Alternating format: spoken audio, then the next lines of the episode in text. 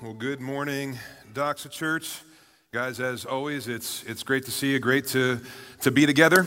Guys, grab your Bibles. Genesis chapter 1. Find your, find your way there.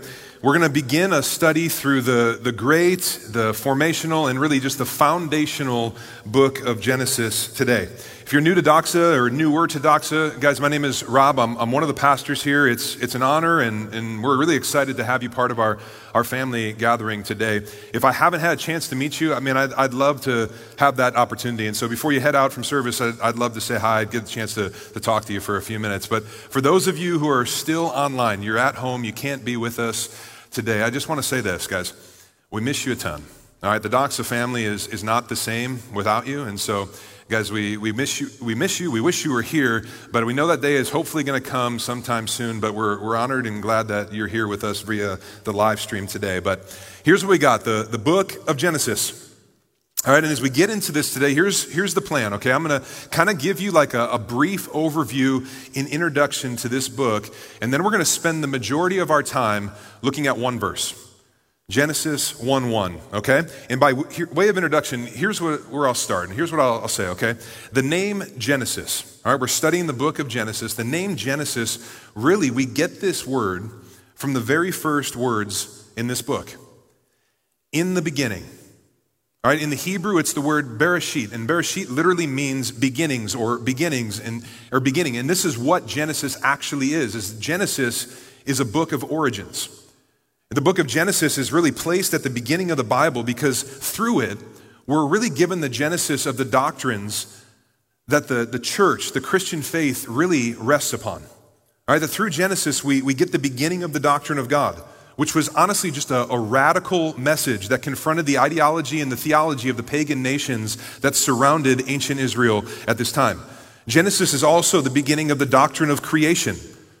All right, that likewise, like this confronted the, the cosmology and the great myths of the pagan cultures that surrounded the people of God in these ancient days.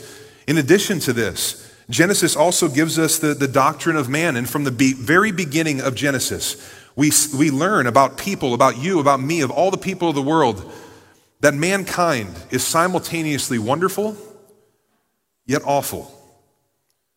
Furthermore, the, the doctrine of salvation finds its genesis in this book. In Genesis chapter 3, verse 15, which we're going to get into in just a few weeks, Jesus, our, our great God and Savior, has his prophetic announcement in what theologians call the proto evangelium, which is literally, literally just like the, the first gospel. We're going to see this. Guys, and I, and I tell you all that to say this. What we know about God, what we know about creation, what we know about ourselves, what we know about salvation, begins in Genesis. That we really cannot overstate the importance of the book of Genesis. It's extremely helpful, so important, and, and totally timeless and relevant to us to study today.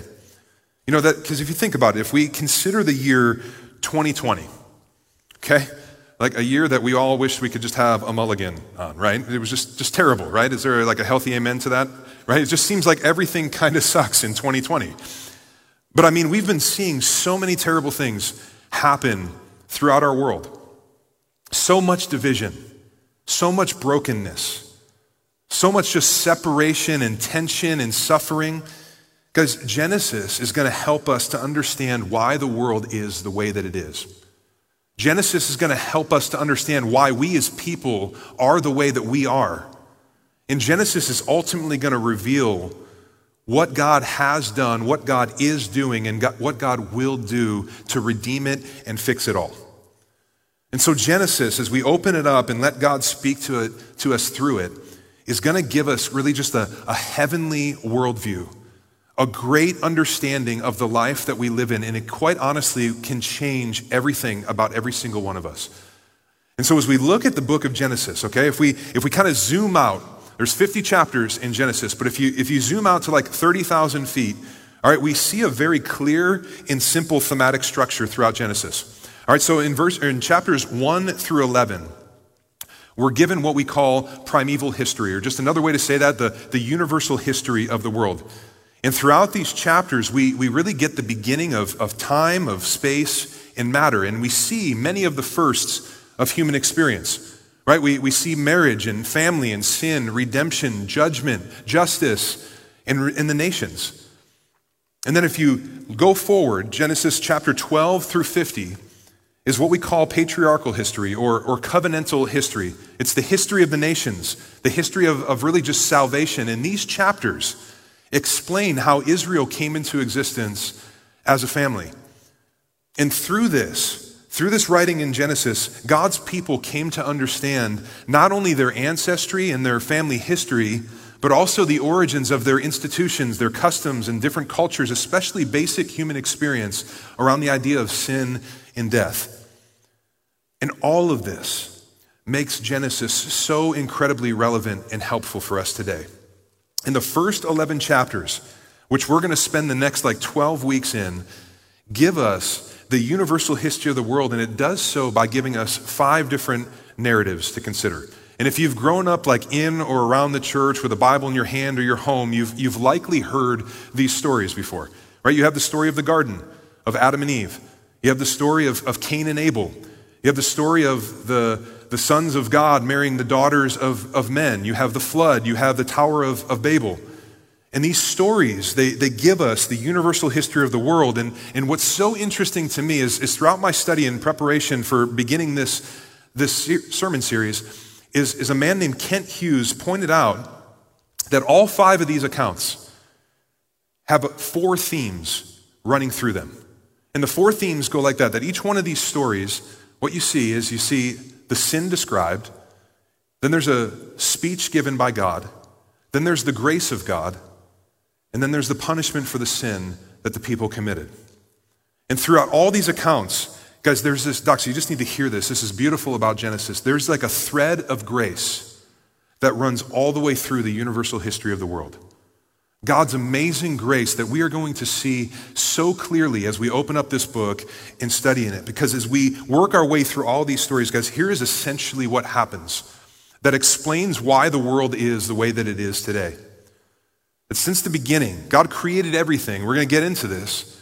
But then things in the world get progressively worse and worse. And the sin of mankind just increases more and more. And there's more and more brokenness, more and more suffering, more and more hurt. But as this happens, there's always the grace of God. Doxa, Genesis is ultimately about grace. Genesis is about God's faithfulness, even when his people, even when we are unfaithful and sinful. And the words of the Apostle Paul in Romans chapter 5, verse 20, really kind of shed a beautiful light and give a, a, summation of what we see in Genesis as it relates to God, His grace, and His faithfulness towards us. But listen to what the Apostle Paul says in Romans 5:20, where sin increased, grace abounded all the more. So that as sin reigned in death, grace might also reign. And throughout our study, we're going to see this. This is the pattern that we're going to see more and more sin more and more brokenness, but more and more of God's amazing grace. And guys, it's, it's my hope that this will land on us as a church family. That this grace won't be just something that we hear about and learn about, but this will be grace that we experience through the man Jesus Christ. Because this is what the Bible is all about, and this is what Genesis is all about. So, with that backdrop, all right, here's where Genesis begins. Verse 1, take a look. In the beginning, God created the heavens and the earth. So Genesis starts with a man named Moses writing down a selective history of the world. And as Moses begins writing Genesis, he starts with God. All right, that Genesis is ultimately about God. In the beginning, God. Guys, in all the books are about God. All the books of the Bible are about God. All of history is about God. Everything is all about God. God is the creator and sustainer of everything. And so, guys, what this means is that no matter where you're at in terms of faith and your relationship with God, I just want you to know that Genesis is a great place for you to lean in and learn about this God that we're being introduced to. And as we read Genesis, guys, what you'll find is, is this Genesis is not an exhaustive history of the world. But it's a very selective telling of history by Moses, directed by the Holy Spirit. But it's very selective, not exhaustive. That the book of Genesis covers about 2,000 years of human history. And so it's, it's very selective. It's not telling us everything, but it's selectively giving us the parts of history that we absolutely know so that we can properly understand who God is. And this is where Moses starts. He starts with God. And as we begin our study today with this idea of, of God, and we're going to get into creation next week, we just need to know, and this is so important, you can't miss this, Doxa Genesis is not a scientific textbook. And, and you just need to know that because so many people will confuse what Genesis is actually about. But Genesis is, is not primarily concerned with matters of science. That's not its primary function, that's not its focus. Galileo said it well. He said this The Bible is not preeminently concerned with telling us how the heavens go. Instead, the Bible is most concerned with telling us how to go to heaven. This is Galileo's point that it's all about God. And so, as we read and we study Genesis over the weeks to come, the months to come, guys, it's not going to answer every single one of your questions that you have about how the heavens go, but I want you to hear this. It will point you to the God who can bring you to heaven. This is the point of Genesis. Genesis reveals to us God. And this is where Moses starts. Look back again, verse 1. In the beginning, God. Now, there's two primary names for God used throughout the book of Genesis. And this is, this is worth noting because many people will read Genesis and, and they'll determine and conclude that there's multiple gods. All right, because Moses uses the word Yahweh and Elohim in reference to who God is throughout Genesis. But this is obviously not the case. There's not multiple gods. If, if we are people of the Bible and we, we know history, if we look to Deuteronomy chapter 6, 6 historically called the Shema, we, we learn that there is, in fact, one God. And in Deuteronomy 6, Moses says, Hear, O Israel, the Lord our God, the Lord is one. But Moses does use two primary names as he talks about God Yahweh and Elohim. And I want to touch on this very quickly because it's going to be helpful for us to understand this God that, that Moses is introducing us to. But when Genesis speaks of God kind of in a universal way, in relation to all the earth and to all creation and to all people, whether they love God or hate God, follow God, don't follow God, like believe in Him, don't believe in Him, when it uses this general wording of God, it uses the word Elohim. Okay, so Elohim is just a general name for God, and it emphasizes that God is powerful, He's great, He's mighty, He's a majestic creator. And in our Bibles, in our English Bibles, this is the word of God that just is the name God. It's Elohim. Now, in addition to Elohim, when Genesis speaks of God's relationship with his people, people who love him and he loves through his covenant and his promises, it uses the word Yahweh. And Yahweh is, is God's personal name, and it's used in the context of him having a relationship with his people through faith. And in our English Bibles, once again, this is the, the name and the word Lord in all capital letters. All right, but here, as Moses opens up scripture and begins, he says, In the beginning, God. He uses the word Elohim. And this is why he continues in the second half of this verse. In the beginning, God, Elohim, created. There's our powerful, majestic creator God. He created the heavens and the earth. That we're being introduced to the powerful creator God, the God that created everything, and the, the one that created everything that we see and we, we don't see, and everything that came to be is from God. And we're going to dive into the creation account next week, but as a quick note, let me just say this as it relates to creation, okay? So, philosophically and scientifically, there's really no way to come to a concrete conclusion as to how creation came into existence because no one was there at the beginning of the world to see what happened. And so we can speculate and look to science, but this is actually an act of faith because no one was there. Only God. And so while hypothesizing and speculating can we can do this through science and philosophy, the only way that we can actually know what happened is not through speculation, but through revelation. That there was only one person there, and it was God. In the beginning, God. And so it was God who tells us and who tells us how creation came into existence. The author of Hebrews in chapter 11, verse 3 says that by faith we know how the world was made. And what we see in verse 2, which we'll get into next week, is that the Holy Spirit was there in creation. And that's the same Holy Spirit that inspires the writers of Scripture, Moses, as he writes Genesis, to reveal to us who God is, what God has said, and what God has done. And so the only reason that we know how creation occurred is because the Holy Spirit was there and then he inspired his servant Moses to give us Genesis and to help us to understand who God is. And as Moses begins with God, guys, it's important to note that Israel, all right, historically, God's people had just escaped the oppressive hand of the Egyptians. All right, that the Israelites are, are in effect like escaped slaves. And as they fled Egypt, guys, they were, they were fleeing and leaving a, a land that was just filled with polytheism and, and pantheism and, and, solar and lunar gods, had temples everywhere. They were being worshiped and celebrated. And in Egypt, all right, the hostile pagan culture that surrounded Israel, like adamantly opposed, and they mocked Israel's monotheistic belief that there is actually one God. That in opposition to Israel's monotheistic beliefs, the Egyptians taught pantheism and polytheism, and they celebrated and worshiped a number of different gods and goddesses that they looked to, to for, for provision, for, for hope, for life, for favor. And as the people of God lived among this theology and lived in this ideology, it had a big impact on them. Okay, and so much so that some of the people of God were swept away by these false theologies and these false gods, and they turn their back on the one true God, the God that not only created them individually, but the God who formed them into the people of God. And the opening line of Genesis, hear this.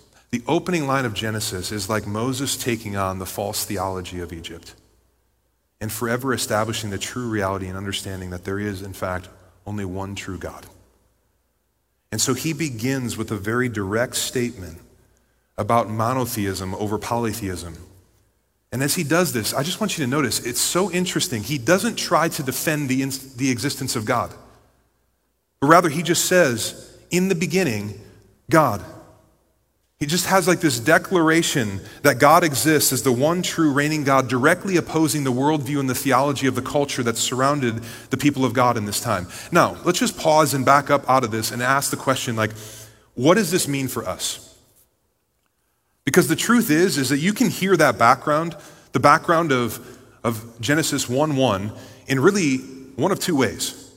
You can either hear it from a historical lens or a theological lens.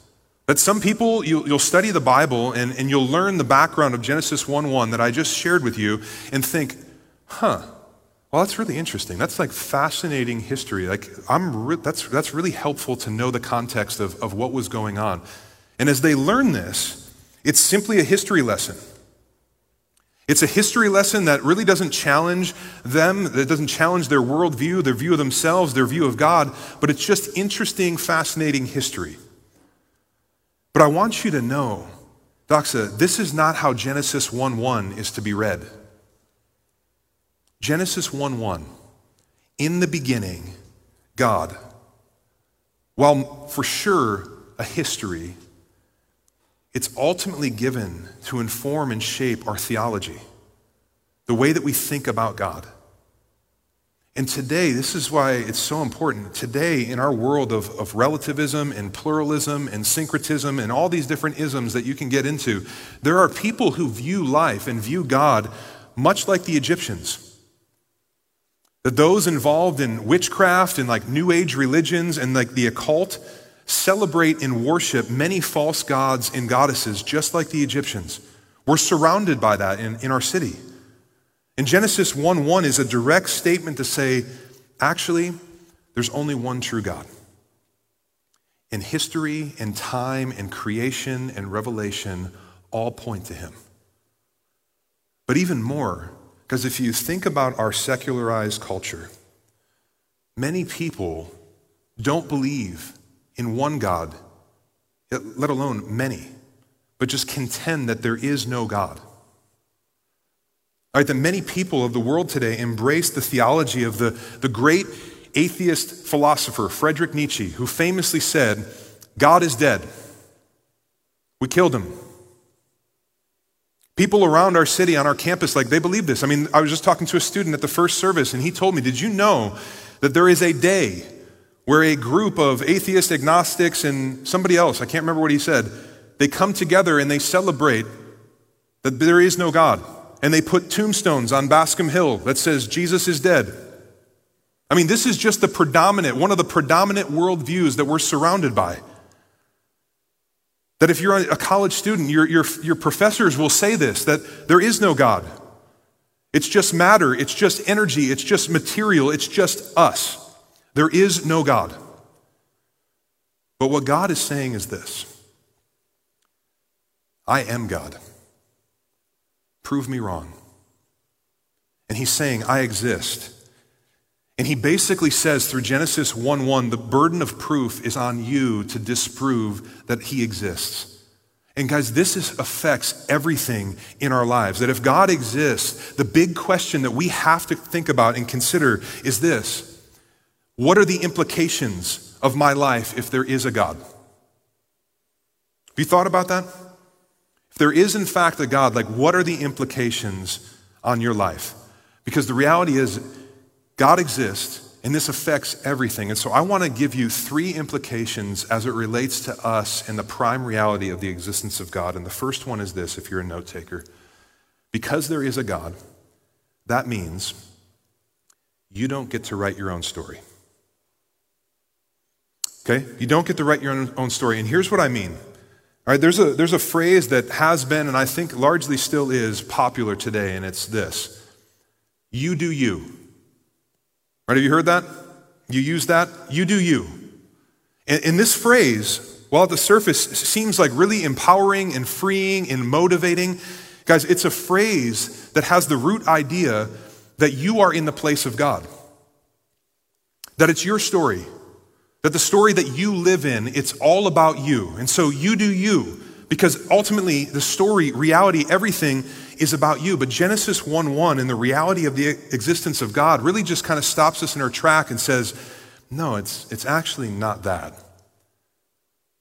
It's not about you.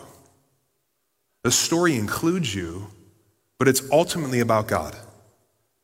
That the story of the world, the, the story of our lives, has God as the author and the director and the playwright. And while we have a very significant role and we mean a ton to the story and the author, we have a place, a very specific place in the story, but our place is not to rewrite the story or try and figure out how we tell the story or how we want it to, to play out. It's not our role. Okay, it's kind of like this. There was a man named Helmut Thielicke. All right, he's a theologian. Anybody with the name Helmut, you need to perk up and listen to, okay? So this is the way Helmut Thielicke put it. He said that, yeah, I, the helmet thing, I tried to get Lisa to name Titus that, but she was not about having that helmet thing. But anyway, Helmut Thielicke, this is what he talks about. He explained human history as a dramatic play in which God is the playwright. And as we are born, he said that it's almost like we come out onto the stage of human history a story that's already been written, and there have been acts before us and scenes before us, and there's acts and scenes that come after us, and we have a role to play. But when this happens, we have no idea what the story is. That we're born into this story, but we have no idea what it is. We don't know who the heroes are. We don't know who the villains are. We have no idea who the playwright is. We have no idea when the story began, when it ends, how it ends, like what our role is, what our lines are supposed to be. And so we end up with a life of just great confusion and perplexity. And because of this, people are then kind of homeless and lost as they navigate through life. And oftentimes, for many people, life feels without meaning. Life feels without purpose because we don't know the story. It's confusing, and this can lead to depression and loneliness and, and alienation, isolation because we don't know where we come from, we don't know where we're going, we don't know why we're here, and we don't know the story. And this is where the Bible comes in. Guys, that God shows us the storyline. God gives us the meaning. God gives us the direction for our life. But if you think about our world today, just think about Madison, the, the world that you live in right now. What has happened? Because in our culture today, we have like thrown away the manuscript. And much of the world today declares that there is no author, there is no God. And instead of looking to God, the author and the creator, what many people do today is we look to the best selling books on Amazon. And the books and the podcasts and the blogs that we all read, they attempt to give us meaning and direction for our life. And they encourage us to more or less write our own story and to do what we want to do, to live how we want to live. In effect, it's really kind of teaching people and helping people to, to really see themselves as God. That many people today live their lives with the worldview in the beginning, Rob. In the beginning, Steve. In the beginning, Susie. And we seek to write our own story and do life our own way. And this isn't me, the Christian, let me just talk to you. This isn't me throwing stones at culture because we as Christians, we do the same thing a lot of times. And it's even worse because we come in here and we pump our fists to the new Maverick City worship song and love God and we do all these things and then we walk out of here as though God is dead. And we basically live as practical atheists. But the truth of Genesis 1 Verse 1 that God is the only uncreated and eternal being in the universe who is the creator of all. Because means that he is the source and the sustainer of every living thing, of everything that exists. And we not only have our being in him, but we live and move in him as well. This is Acts 17 28 where Luke says, In him we live and move and have our being. This means that every person in the universe is subject to God and dependent upon him as creator and sustainer, that no one is autonomous, not a single person is independent. The reality of God means that we're all derived independent creatures, that we belong to God that He is the absolute creator and the owner of everything, and that means that we're accountable to Him. I mean, this is what the Apostle Paul says in Romans chapter 3, verse 19. He reminds us of the truth that the whole world is accountable to God because He is the creator of all and God over all.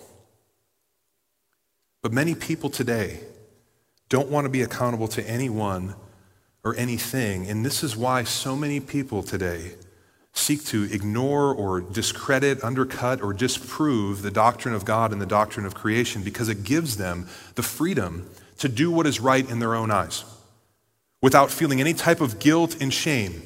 Right? That they don't want to be told that there is a creator. They don't want to be told that there is a God and a king because then that means there's an implication on my life that I, it affects the way that I live. And so the easy thing to do is just discredit God and say that he doesn't exist. And then I don't have to feel bad about the way that I live. This is why Psalm 14 1 says that the fool says in his heart, There is no God.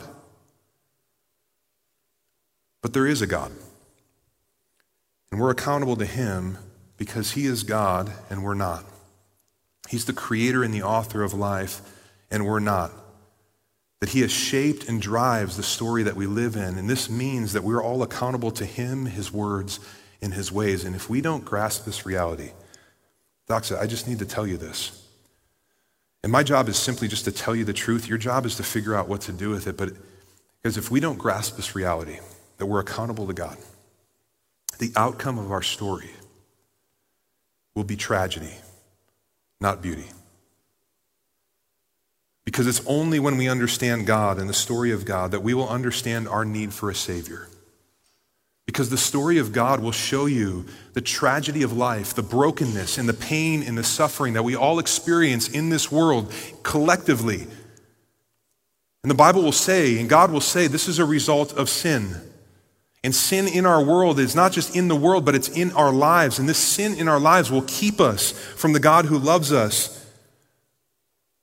And if we exist separated, this takes us towards tragedy. But God.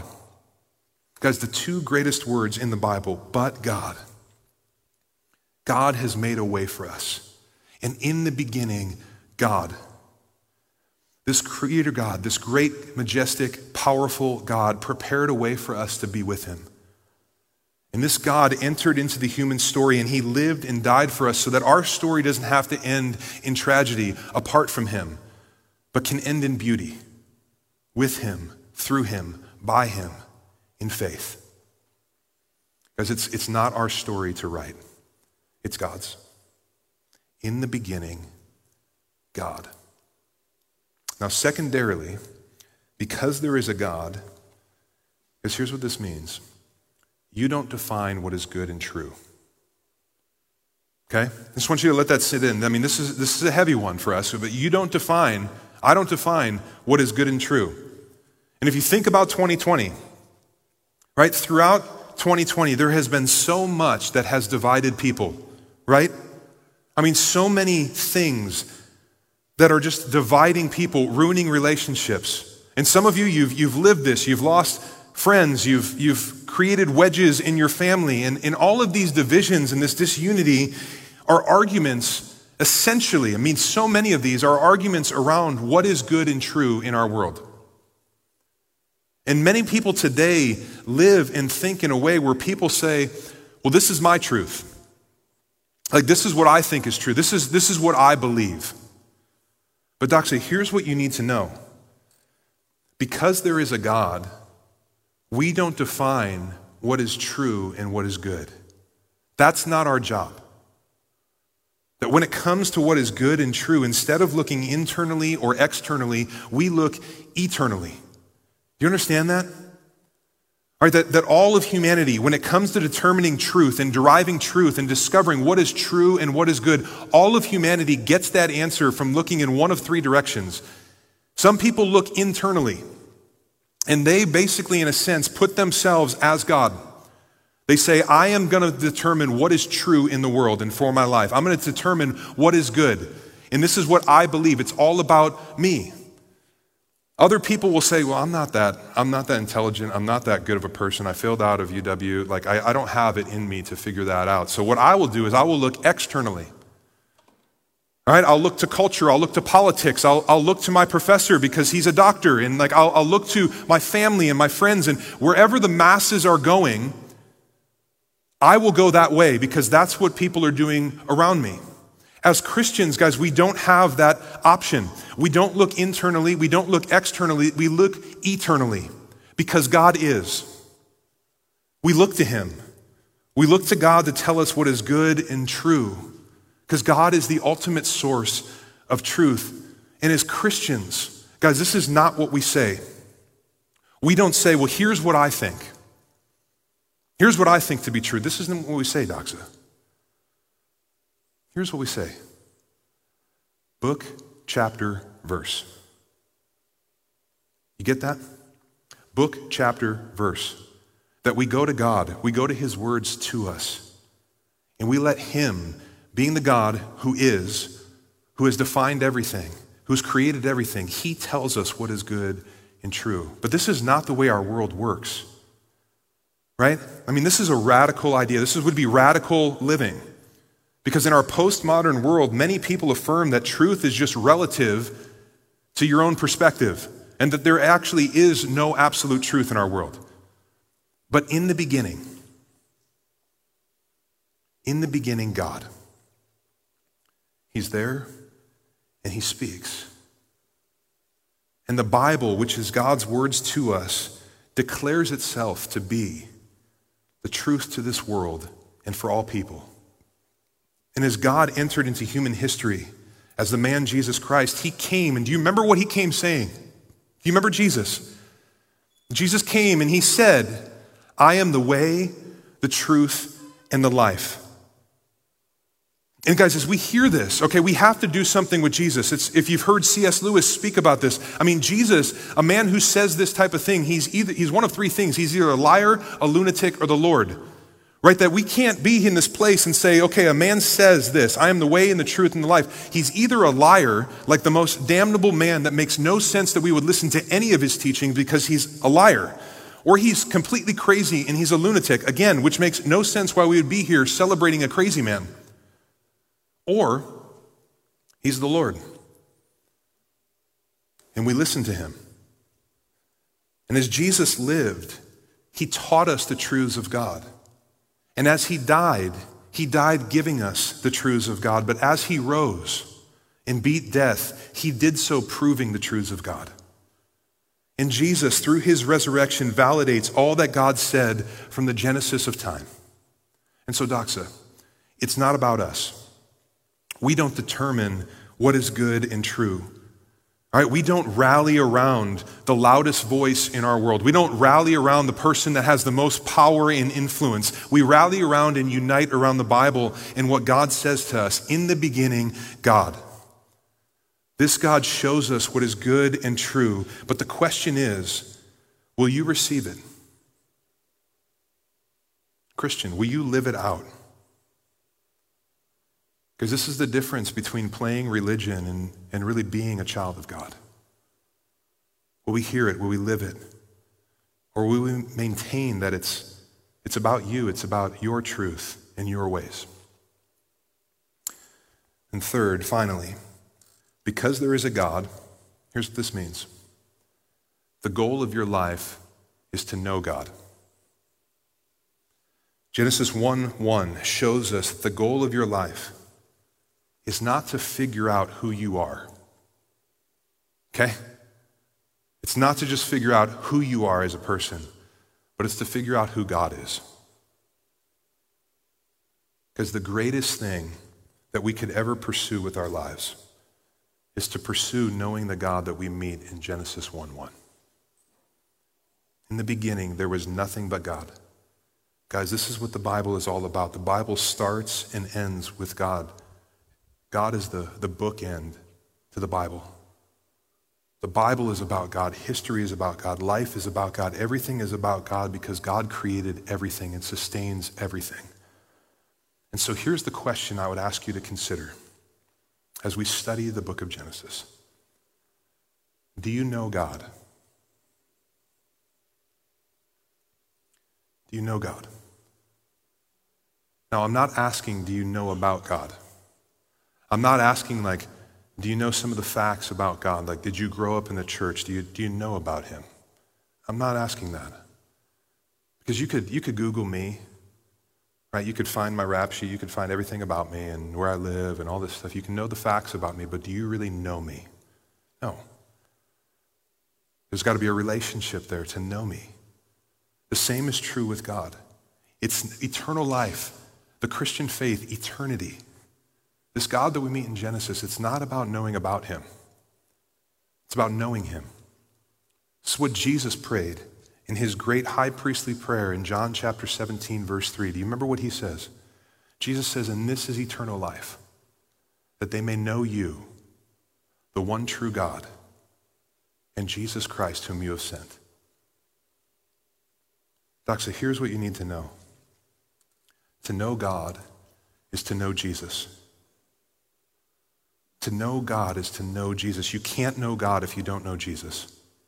And to know Jesus is to come to him in faith. And so if there's somebody here today, if there's somebody online right now that you want to know God, you, you want to see God, if there's someone here that wants to know God, you just need to know that it's, it's through turning to Jesus, looking to Jesus, learning about Jesus, putting your faith in Jesus. This is the step to know God. This is what eternal life is all about. This is what the God who created is all about knowing Him, allowing Him to save us, to be with Him for eternity. God wants to be your God, that He already is God.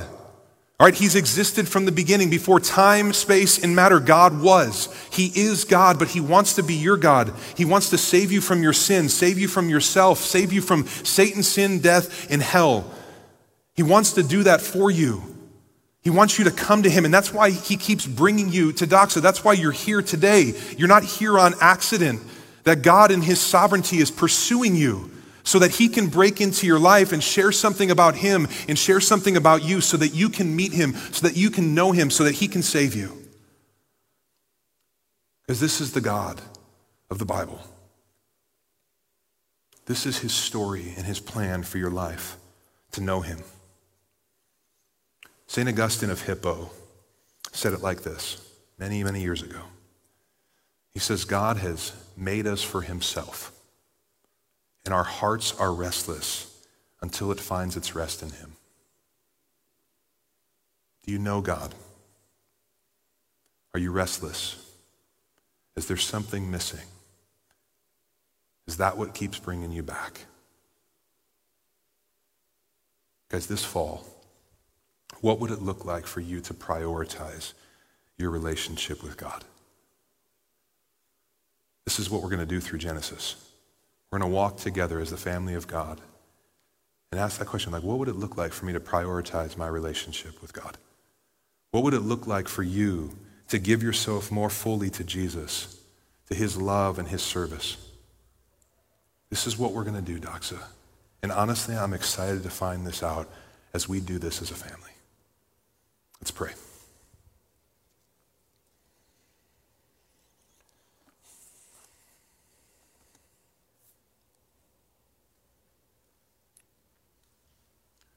God, even as we say your name, God, and we're reminded of Elohim, in the beginning, there you were, and you created everything, that you were a powerful creator. It causes us to pause.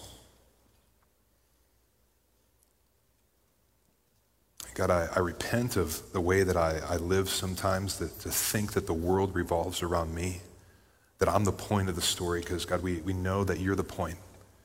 You're the sovereign one, you're the king, you're God. And Father, I just ask that you just help us to understand what that means for our lives. That we would realize that we're part of a story that you've written it's not about us, it's about you, but it's for us. That you love us so much. And I pray that as we open up the Bible, as we start to study Genesis, that you would open up our eyes, that you would open up our ears, that you would open up our hearts to, to receive your word, to receive you as God, to receive Jesus. God, would you radically change our lives? And Jesus, thank you for those who, who do know you, that you have changed our lives, that you have made our story not be a tragedy, but beauty.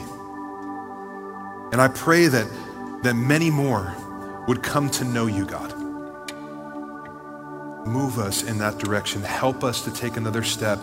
As you're running towards us and pursuing us, God, would you help us to just open up our hands to receive you and say, I'm yours.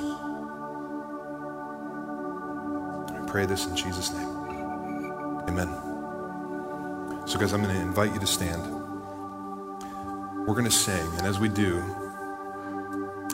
we're going to sing and reflect on how great God is. Guys, the greatness of God should well up in us as worship, wonder, awe, and praise. And as the family of God, as we hear about the greatness of God, the best thing, the most appropriate thing for us to do is to sing. And this is what we're going to do.